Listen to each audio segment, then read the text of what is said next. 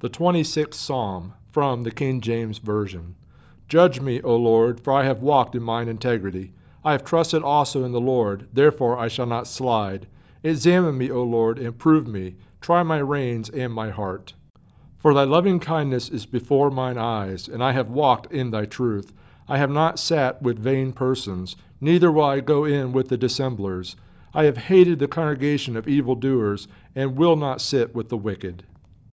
I will wash my hands in innocency. So will I compass thine altar, O Lord, that I may publish with the voice of thanksgiving, and tell of all thy wondrous works. Lord, I have loved the habitation of thy house, and the place where thine honors dwelleth.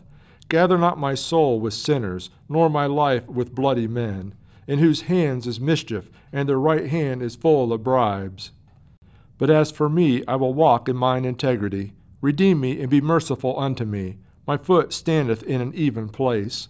In the congregations will I bless the Lord.